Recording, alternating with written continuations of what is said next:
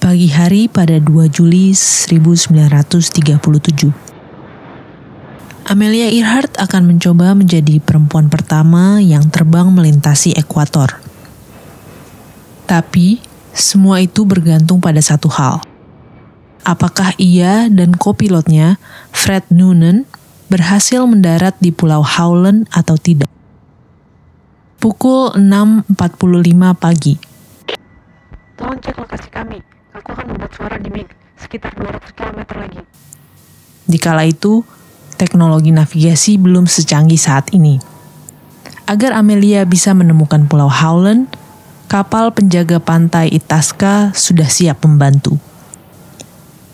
Petugas kapal bisa meraba lokasi mereka dari frekuensi radio dan memberikan arahan ke mana mereka harus terbang. Namun kali ini, alat mereka tidak dapat mendeteksi frekuensi radio Amelia. KHQQ, bisa dengar kami? Mohon respon. Kalau dengar, kirim kode garis panjang. KHAQQ adalah kode panggil untuk Amelia Earhart. Itasca sudah mencoba mengkontak Amelia selama 30 menit. Masih tidak ada jawaban.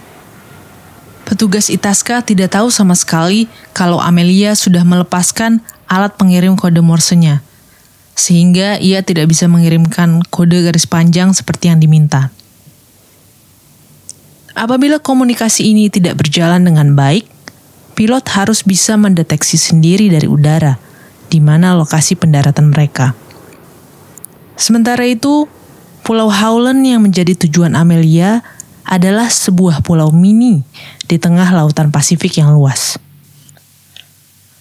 Untuk itu, kapal Itasca telah menyemburkan asap hitam tebal sebagai sinyal visual yang bisa terlihat saat terbang di atas pulau. 7.42 pagi. Kita masih ada di atasmu, tapi tidak bisa lihat. Bahan bakar tinggal sedikit. Tidak bisa mengontakmu lewat radio. Kita terbang di ketinggian 1000 kaki. 7.58 pagi. Memanggil. Kami mendengarkan tapi tidak ada suara. Petugas pun sadar Amelia tidak bisa mendengar mereka. Ada yang bermasalah dengan sistem komunikasinya. Selain itu, Amelia tidak melihat asap hitam dari kapal Itasca. Itu berarti Amelia tidak berada dekat Pulau Howland. Ia tersasar. Para petugas hanya bisa melihat ke langit dan berharap pesawat bermesin ganda Lockheed Electra yang dipiloti Amelia muncul dari balik awan. Tapi hingga berjam-jam setelahnya, masih tidak ada tanda-tanda dari Amelia.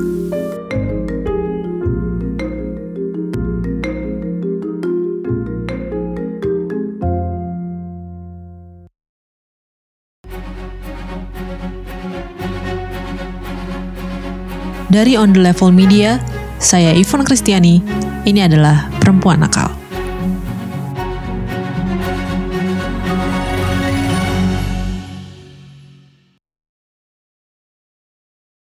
Amelia kecil tinggal dan diasuh oleh neneknya, Otis, di Atchison, Kansas.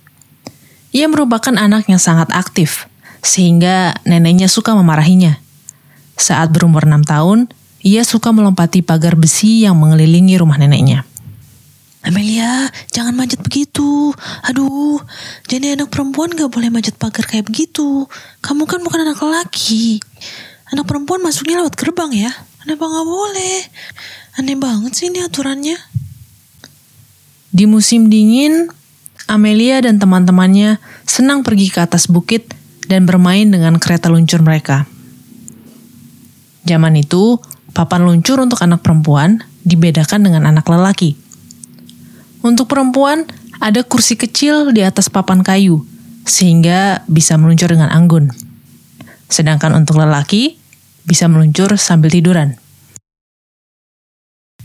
Papa, aku mau kereta luncur yang bisa tiduran, gak mau yang kayak gini. Ya sayang, nanti papa belikan ya. Amelia jadi satu-satunya anak perempuan yang main papan luncur sambil tiduran ia sering diledeki tomboy oleh teman-temannya. Suatu hari, saat Amelia meluncur dari bukit es, ada gerobak kuda yang lewat. Amelia tidak bisa berhenti. Keretanya meluncur dengan cepat. Ah, minggir, minggir, minggir. Pengendara gerobak tidak mendengar teriakannya. Tapi karena ia meluncur sambil tiduran, ia mengarahkan papannya ke antara kaki-kaki kuda. Cara tombol ini bikin aku selamat. Amelia juga sangat mahir dalam olahraga. Tapi ia tidak diizinkan ikut dalam tim olahraga di sekolah. Karena ketika itu, olahraga bergu hanya untuk anak lelaki. Anak perempuan hanya diarahkan untuk menjadi cheerleader. Amelia tidak puas akan hal ini. Ia ingin sekali bermain bola basket dengan teman-temannya. Jadi, suatu hari, ia datang ke lapangan sekolah saat ada latihan bola basket. Amelia pun menghampiri kapten tim saat itu. Kami anak-anak perempuan mau main.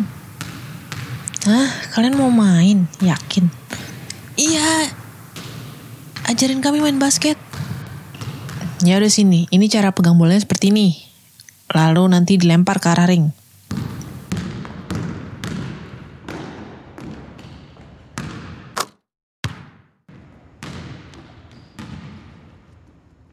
Keberanian Amelia tidak hanya saat ia masih kecil saja. Ketika ia bertumbuh jadi remaja, ia selalu ingin mencoba hal-hal yang cenderung berbahaya. Ketika ia berumur 20 tahun, ia menjadi perawat sukarela di Toronto. Di sana, ia sering melewati sekolah penerbangan Kanada. Dan saat itulah pertama kalinya Amelia terkesan dengan pesawat terbang. Tiga tahun kemudian, ia kembali ke California dengan tujuan untuk kembali bersekolah. Di sana, penerbangan sedang naik daun. Ada banyak sekali acara penerbangan yang diadakan di sana. Entah itu balap pesawat terbang, aksi terbang, ataupun pameran pesawat. Ia pertama kali datang ke pameran pesawat bersama ayahnya. Di saat itulah, Amelia terdorong untuk belajar menjadi pilot.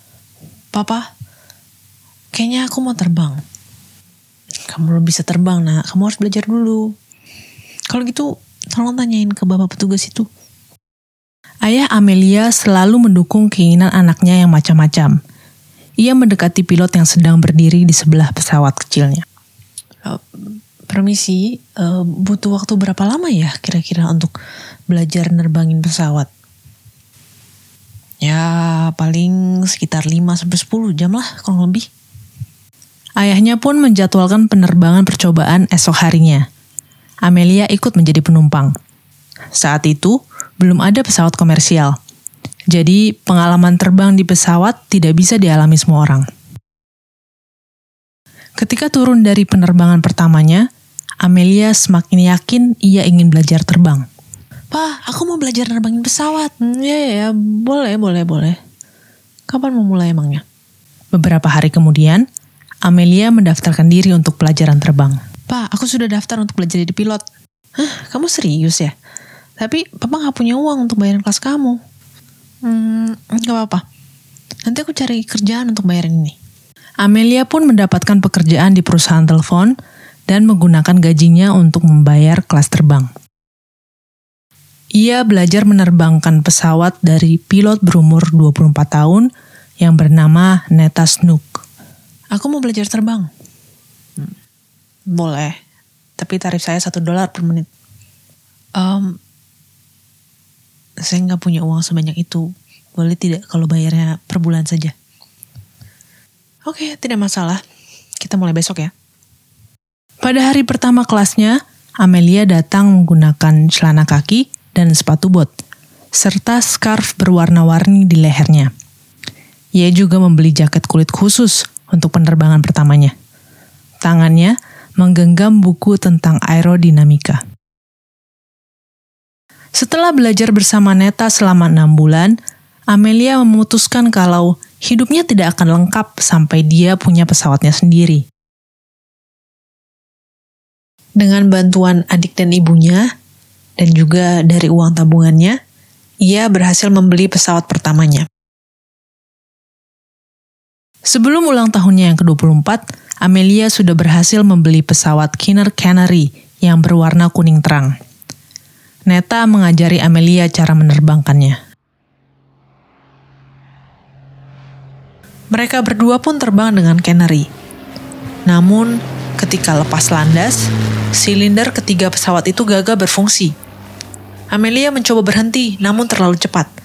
Pesawat baru itu akhirnya menabrak pepohonan. Bagian bawah dan baling-balingnya rusak. Neta segera keluar dari pesawat untuk memastikan Amelia baik-baik saja. Amelia, kamu gak apa-apa kan? Oh, gak apa-apa. Sini, sini, sini. Kita harus kelihatan cantik kalau wartawan datang. Amelia selalu ingin bisa terbang bebas dan tidak terikat dengan apa pun. Ketika pacarnya, Samuel Chapman, yang sudah bersamanya selama bertahun-tahun, memintanya untuk menikah dengannya, Amelia menolak. Samuel dengan sabar menunggu hingga Amelia mau berubah pikiran. Ia bahkan ikut pindah bersama Amelia ke Boston pada 1924. Setelah berkali-kali Samuel meminta, Amelia akhirnya setuju untuk bertunangan. Namun, Amelia sebenarnya tidak ingin menikah. Ia menceritakan hal ini pada adiknya, Muriel. Kenapa kamu tidak mau menikah dengan Sam, Kak? Soalnya kelihatannya pernikahan itu seperti hidup jadi robot domestik. Aku gak mau menikahi Sam.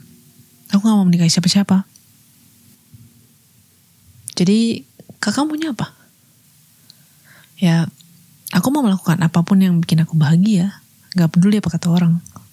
Yang Amelia inginkan hanyalah menerbangkan pesawatnya lebih tinggi dan lebih jauh lagi. Pada September 1927, Amelia datang ke landasan udara dekat rumahnya untuk menonton Thea Resch. Ia adalah penerbang perempuan ternama saat itu, dan ia akan melakukan aksi terbangnya.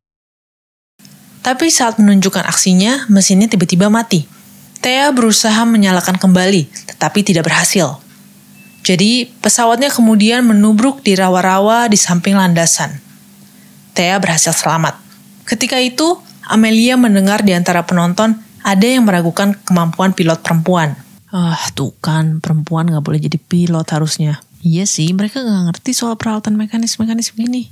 Komentar tersebut membuat Amelia marah. Ia bertekad untuk membuktikan itu tidak benar.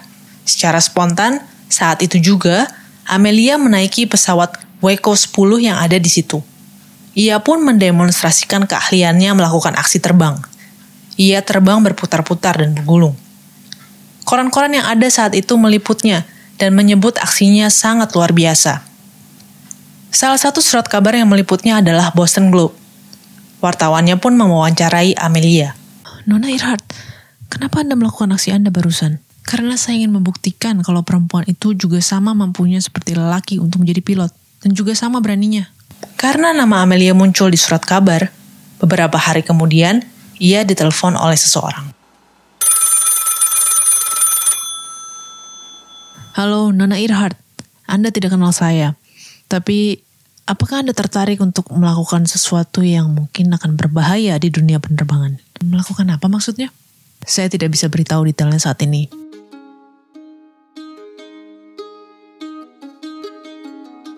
Bukan hanya Amelia yang ingin terbang dan mencetak sejarah. Seorang perempuan kaya berumur 55 tahun, Amy Guest, punya ambisi untuk menjadi perempuan pertama yang ikut terbang melintasi Laut Atlantik. Ia kemudian membeli sebuah pesawat untuk mencapai misinya. Ia tidak memberitahu siapa pun akan misi berbahayanya ini. Bahkan suami dan anaknya pun tidak tahu. Namun, Rahasia tersebut ternyata tidak bisa disimpan terlalu lama. Anaknya mendengar rumor tentang kenekatan ibunya. Apa benar mama mau ikut terbang ke Inggris? Itu kan aksi yang berbahaya sekali. Batalkan saja rencana itu, terlalu berisiko. Mama mengerti. Tapi mama mau perempuan pertama yang terbang melewati Atlantik itu orang Amerika. Ya, kalau begitu cari saja orang yang cocok. Amy Guest pun memanggil pengacaranya, David. David, Jadikan aku seorang perempuan yang baik yang bisa membanggakan kita. Dia akan ikut terbang bersama pilot terbaik, dan aku yang akan bayar semua biayanya. Perempuannya harus yang baik-baik, pendidikannya sampai kuliah, penampilannya menarik, dan kalau bisa seorang pilot juga. Oh, hanya itu persyaratannya. Berita ini didengar oleh George Putnam. Ia adalah seorang humas dengan banyak koneksi orang penting. Ia juga sangat tertarik dengan dunia aviasi. George menghubungi pengacara Nyonya Guest dan menawarkan bantuan untuk mencari penerbang perempuan. Dari beberapa kenalannya, George pun menghubungi Amelia. Amelia diundang ke kota New York untuk diwawancarai. Nona Earhart, apa alasan Anda mau terbang melintasi Atlantik? apa alasan seorang laki mengendari kuda? Um, ya, memang karena dia mau saja mungkin. Ya udah kalau begitu itu jawabannya. Karena saya mau.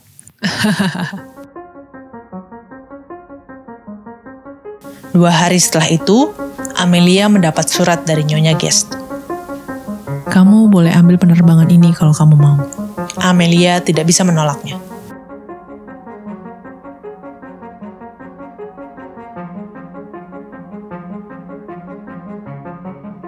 Amelia Earhart bukanlah satu-satunya pilot perempuan berprestasi pada masa keemasan penerbangan. Ada banyak pilot perempuan dengan keahlian dan rekor yang lebih hebat dari Amelia. Seperti misalnya Louise Staden, Ruth Eldon, atau Ruth Nichols. Tapi mengapa hanya nama Amelia Earhart yang paling dikenal dan diingat oleh semua orang?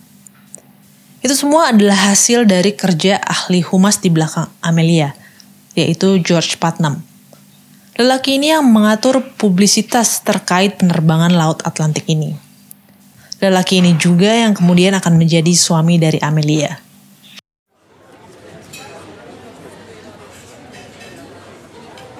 Amelia, besok jam 2 kamu sudah kujadwalkan untuk sesi pemotretan. Pemotretan? Untuk apa? Kalau penerbangan ini berhasil, akan ada banyak koran dan majalah yang minta fotomu. Hmm. Aku harus pakai baju apa? Sudah kusiapkan baju yang persis seperti Lindbergh. Jaket kulit, helm putih, celana, dan kacamata aviator. Charles Lindbergh adalah pilot Amerika yang tahun sebelumnya baru saja melakukan penerbangan non-stop pertama secara solo dari kota New York ke Paris. Sekembalinya ke New York, diadakan parade besar-besaran untuk menyambutnya. George Putnam memiliki andil dalam penerbitan buku autobiografi Lindbergh yang sangat laris. Ia ingin melakukan hal yang sama dengan Amelia. Aku sudah ada pembicaraan dengan New York Times soal hak akan ceritamu. Sekembalinya dari penerbanganmu, kita harus mulai penulisan buku ini. Oh, banyak sekali yang harus dikerjakan. Besok kita bicarakan lagi sambil makan malam. Aku akan sediakan mobil untuk menjemputmu. Oke, sampai jumpa besok. Untuk penerbangan besar pertamanya, Amelia dijadikan kapten. Ia ikut dalam membuat keputusan. Namun, Amelia tidak menerbangkannya. Pesawat yang disebut Friendship atau persahabatan ini akan dipiloti oleh Bill Stoltz dan ditemani dengan mekanik bernama Lou Gordon.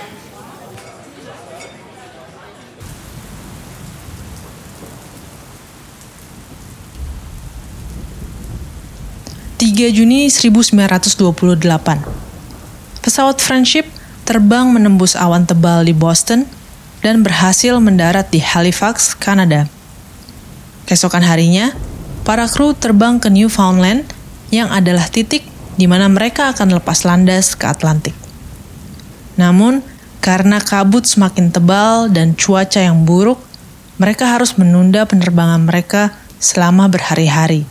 Halo, Amelia. Kabar buruk, ada pilot perempuan lain yang akan terbang juga dalam beberapa hari ini. Oh tidak, di Jerman, Thea Rasha juga sudah mengumumkan kalau akan melakukan hal yang sama. Bisa-bisa kita keduluan. Tapi George, cuaca semakin hari tidak semakin baik. Tanggal 12 Juni, pesawat sudah berusaha naik selama 4 jam dan gagal. Saat pesawat berjalan ke arah laut sebelum lepas landas, bagian bawahnya tersiram air pasang yang kuat Terpaksa mereka harus kembali dan menunggu lagi. Lima hari kemudian, cuaca agak sedikit tenang. Bill, kita terbang hari ini, pasti bisa. Oh, kenapa mulutmu bawa alkohol sekali? Ih, ya ampun, kamu habis minum-minum. Ya, sedikit aja kok. Bill, gila kamu, aduh. Tunggu dulu, gak bisa terbang kalau kayak gini. Aku bikinin kopi dulu. Tunggu di sini ya. Amelia harus menarik Bill ke pesawat mereka tidak bisa menunggu hingga besok. Mereka harus terbang hari itu juga. Sekali lagi, pesawat mencoba menerobos ombak, tetapi gagal lepas landas. Di tengah angin kencang, pesawat tersebut terlalu berat. Amelia mengambil keputusan yang nekat. Kita tidak terbang kalau muatan terlalu berat. Kita harus kurangi bahan bakar. Sisakan 700 galon saja. Tapi kalau hanya segitu tidak akan cukup sampai di London. Ya, terpaksa kita harus ubah rencana. Tidak jadi ke London. Kita beralih ke Irlandia. Ingat Bill, bahan bakar terbatas. Tidak boleh ada kesalahan sekecil apa pun. Akhirnya dengan susah payah, pesawat persahabatan berhasil melewati ombak mata Amelia tertuju pada indikator kecepatan pesawat. Apabila kecepatannya melewati 80 km per jam, pasti pesawat berhasil naik dan terbang. 50, 70, pesawat mencoba lagi, dan akhirnya 80, 90, mereka berhasil terbang. Setelah mereka naik ke ketinggian 3000 kaki, ada kabut tebal. Mereka naik lagi lebih tinggi Kali ini ada badai salju. Bill lalu menurunkan ketinggian dan melihat langit yang cerah dan sinar matahari di atas lautan. Tapi tidak berapa lama, kembali ada kabut tebal. Mereka tidak bisa menemukan arah karena tertutup kabut. Karena itu, mereka mengandalkan radio. Namun, tiba-tiba radio mereka rusak. Bill memutuskan untuk terbang lebih rendah. Mereka berada di tengah-tengah Laut Atlantik ini bahan bakar hanya cukup untuk satu jam lagi. Di Laut Atlantik ada sebuah kapal yang sedang berlayar. Pesawat Amelia terbang memutar di atasnya, berharap kapal tersebut bisa membantu mereka menggambarkan bujur dan lintang di atas dek. Namun hal itu tidak terjadi. Melihat hal itu, Amelia mengambil kertas dari buku catatannya, menulis pesan, mengikat kertas tersebut pada sebuah jeruk, dan melemparkannya ke arah kapal. Tidak kena. Ia mencoba lagi. Tetap tidak kena. Melihat bahan bakar yang tipis, sepertinya pendaratan darurat harus dilakukan.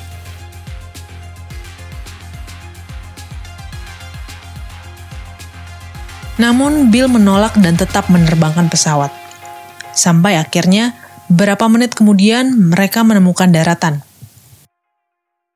Setelah terbang selama 20 jam dan 40 menit, pesawat persahabatan berhasil mendarat di dekat Swansea, selatan Irlandia.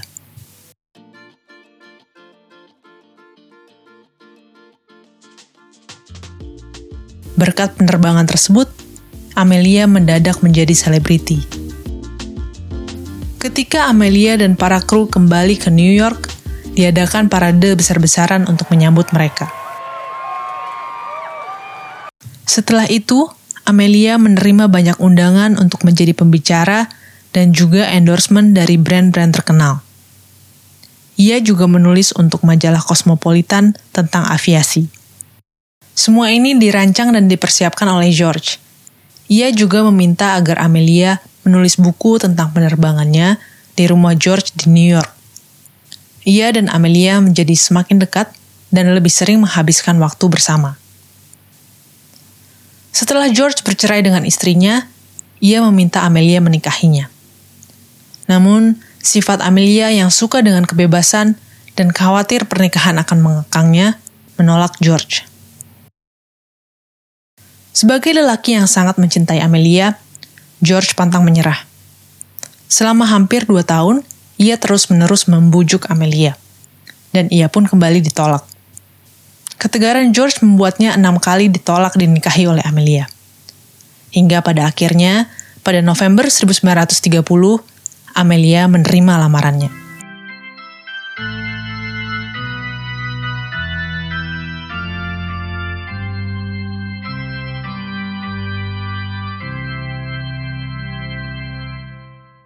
Namun, Amelia tetap tidak nyaman dengan dirinya menikah.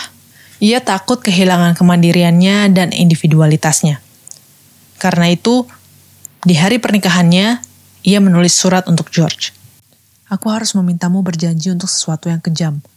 Kamu harus melepaskan aku dalam setahun jika kita tidak menemukan kebahagiaan bersama.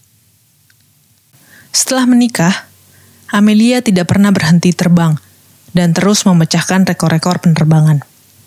Suatu pagi, ketika sedang sarapan, Amelia mengungkapkan keinginannya pada George.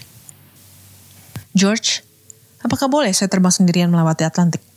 Kenapa? Kau kan sudah pernah melakukan itu. Tapi dulu itu aku hanya jadi penumpang. Aku hanya duduk sepanjang perjalanan. Aku hanya seperti sekantung kentang. Aku merasa aku dapat pujian lebih dari yang seharusnya. Aku mau buktikan kalau aku memang pantas dapat pujian-pujian yang orang sampaikan tentangku. Aku pikir itu ada yang bagus. Sebentar lagi perayaan lima tahun penerbangan solonya Charles Lindbergh. Kita terbang tepat di hari itu saja. Oke, itu berarti kita hanya punya lima bulan untuk persiapan. Ya, kita harus cepat. Sebelum kau pergi, aku ingin kau pakai gelang ini. Oh, terima kasih George. Ini akan menjadi gelang keberuntunganku. 20 Mei 1932 adalah hari di mana Amelia Earhart menjadi perempuan pertama yang terbang solo melewati Atlantik. Pencapaian ini membuat karir dan namanya semakin melonjak ia mendapat lebih banyak tawaran untuk mengajar. Musim semi 1935. Presiden Purdue University bertemu dengan Amelia Earhart di kantornya. Kami ingin Anda mengajar di sini. Tapi, saya kan tidak punya kualifikasi untuk menjadi dosen. Saya kan mengajar apa? Kami ingin agar anak-anak perempuan di sini terinspirasi untuk berkarir di bidang yang didominasi lelaki, seperti teknik dan agrikultur. Oh iya, saya setuju. Perempuan harus berani untuk hidup. Ada banyak anak lelaki yang lebih baik membuat kue pie. Tapi ada banyak juga anak perempuan yang seharusnya jadi mekanik. Kalau gitu, dengan senang hati saya ambil pekerjaan ini. Bagus sekali. Kami juga terbuka apabila Anda ingin tinggal di asrama kami. Ya, itu dia yang bagus. Di asrama, setelah makan malam, siswi-siswi lanjut berdiskusi dengan Amelia hingga malam. Bu Amelia, jadi kita sebagai murid perempuan seharusnya mengambil jurusan apa? Menurut saya, perempuan itu sebenarnya punya pilihan akan hidupnya. Jadi, pelajari apa pun yang kalian mau. Jangan biarkan dunia ini mengatur hidupmu. Amelia menjadi guru yang sangat populer. Jumlah siswi di Purdue University meningkat 50%. Suatu malam, Amelia dan George memenuhi undangan presiden universitas untuk makan malam dengan beberapa tamu penting. Jadi, Nyonya Earhart, rekor apa lagi yang akan Anda pecahkan selanjutnya? Selanjutnya, saya ingin terbang mengelilingi dunia.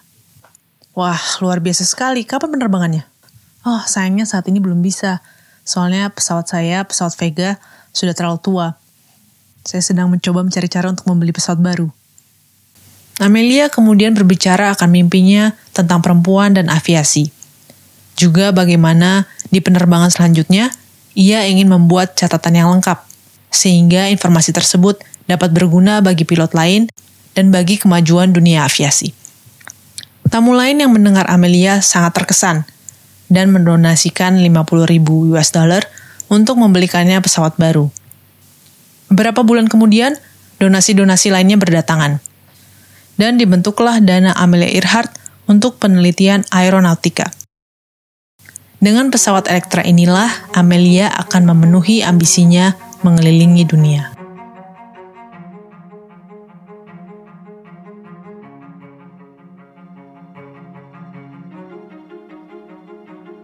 Amelia memutuskan untuk mengambil rute melewati ekuator. Ini adalah rute terpanjang untuk keliling dunia. Penerbangan tersebut membutuhkan persiapan yang baik dan matang. George lah yang membantu Amelia dengan semua persiapan ini.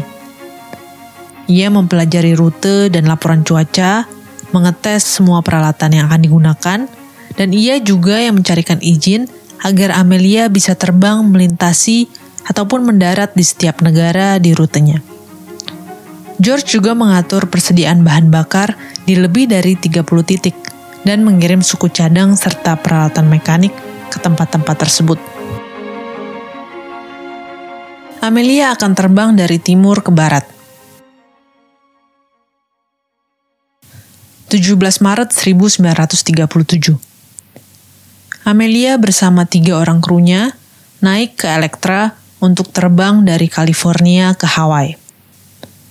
16 jam kemudian, Elektra tiba di Hawaii. Selanjutnya adalah Pulau Howland. Amelia merasa percaya diri mereka bisa menemukan pulau kecil itu. Lagi pula, ini adalah awal dari perjalanan mereka.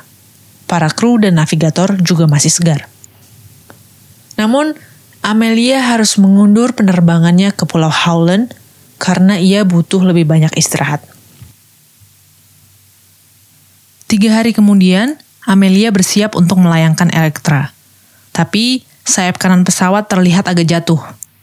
Amelia berusaha mengatasinya dengan mengurangi tenaga di mesin satunya, tetapi pesawat malah tak terkendali.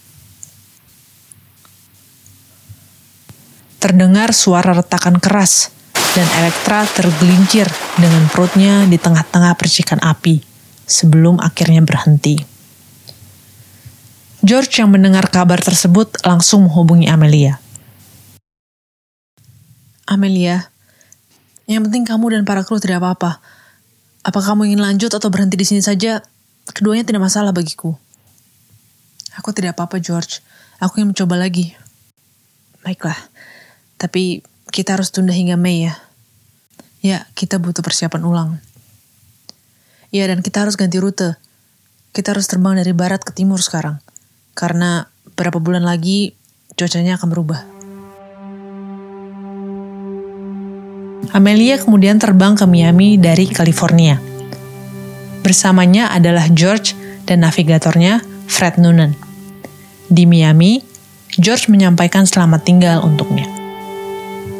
Perjalanan selanjutnya akan ditempuh oleh Amelia berdua dengan Fred. Amelia, hati-hati ya. Jangan khawatir. Kalau aku memang harus berpulang, aku memang lebih memilih berpulang dengan pesawatku. Amelia dan Fred terbang 8 jam ke San Juan, Puerto Rico. Perjalanan mereka sejauh ini tidak bermasalah. Setelah ini, mereka akan terbang ke Brasil, Afrika, India, Rangon, dan Singapura. Selama ini, mereka cukup beruntung dalam menerjang kabut dan cuaca buruk. Setelah Singapura, mereka berhenti di Bandung beberapa hari karena pengatur bahan bakar mereka butuh diperbaiki. Amelia menggunakan waktu tersebut untuk beristirahat sebelum terbang lagi ke Port Darwin, Australia. Di sini, Elektra diperbaiki dengan teliti. Segala sesuatunya dipastikan berfungsi dengan baik. Salah satu yang dilakukan adalah perbaikan pada pencari arah sistem radio. Salah satu fusinya terbakar. Para mekanik menggantinya dan mengetes apakah bisa bekerja dengan benar. Sementara itu, Amelia dan Fred mengurangi muatan pesawat dengan mengirimkan barang-barang yang tidak dibutuhkan lagi ke rumah. Oke, Amelia, barang-barangku sudah semua. Mana barang-barangmu? Ini semua baju, buku, dan peralatanku. Nah, sini, sini, sini. Ada lagi? Oh ya, hmm, ini. Ini gelang dari George. Kirim saja pulang. Tidak boleh ada satu gram pun barang berlebih. Amelia dan Fred kemudian terbang ke Lai, Papua Nugini. Mereka menerjang angin kencang selama 7 jam dan 43 menit. Namun akhirnya mereka sampai juga di sana. Elektra berdiri di ujung Pasifik. Kini hanya tersisa rute Papua Nugini ke Pulau Howland, lalu Honolulu dan California. Di Papua Nugini, pesawat Elektra sekali lagi diperbaiki. Amelia dan Fred sekali lagi mempelajari peta mereka. Mereka mengerti betul sulitnya tugas mereka berikutnya. Tapi Fred merasa yakin akan bisa menemukan Pulau Howland. Amelia kemudian menerbangkan pesawatnya meninggalkan Papua Nugini dan menuju Pulau Howland pada 2 Juli 1937 pukul 6.14 pagi. Pasca ini KHAQQ, cek lokasi kami. Aku akan bersiul di. Sekitar 300 km lagi. Amelia tidak pernah mendarat di Pulau Howland. Dan hingga kini, tidak ada yang tahu pasti apa yang terjadi dengannya di detik-detik terakhir hidupnya. Nama Amelia Earhart masih dikenang bertahun-tahun setelah misteri hilangnya di Laut Pasifik. Namun, banyak yang sering kali lupa akan alasan utama kenapa Amelia Earhart bisa dikenal. Ia adalah seorang gadis biasa yang tumbuh menjadi seorang perempuan yang luar biasa yang berani mencoba hal-hal yang kelihatannya tidak mungkin dilakukan perempuan di dunia lelaki. Sebelum memulai perjalanannya untuk terbang mengelilingi dunia, Amelia meninggalkan sepucuk surat untuk dibaca kalau-kalau ia tidak selamat. Ia menulis, Tolong ketahui kalau aku menyadari betul akan bahaya yang akan kuhadapi. Aku mau melakukan ini karena aku mau. Perempuan harus mencoba melakukan apa yang lelaki sudah coba. Ketika mereka gagal, kegagalan mereka haruslah menjadi tantangan bagi yang lain.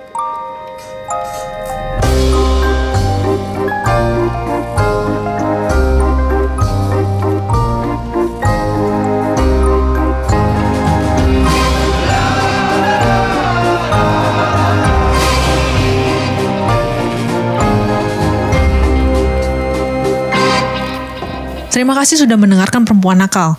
Sebagai catatan, dialog di acara ini merupakan dramatisasi, tetapi seluruh fakta dan kejadian adalah benar berdasarkan hasil riset terbaik kami. Untuk tahu lebih dalam mengenai Amelia Earhart, kamu dapat membaca buku Amelia Lost yang ditulis oleh Candace Fleming. Di episode selanjutnya, kita akan mengangkat cerita Valentina Tereskova, perempuan pertama yang terbang ke luar angkasa.